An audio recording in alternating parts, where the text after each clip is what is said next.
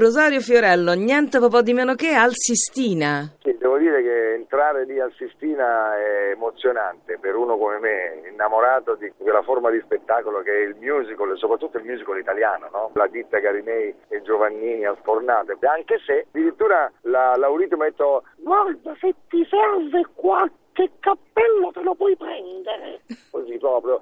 Insomma, un palco occupato dove poi entra anche la radio però. Eh.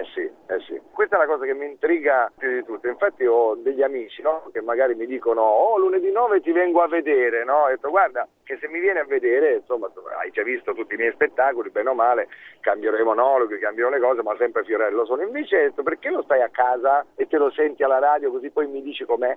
Perché è quella la cosa, no? Capire uno spettacolo fatto per il live come può diventare per la radio, cioè non pensato per la radio. Comunque io penso che il bello sia quello, da casa può immaginare lo spettacolo come vuole.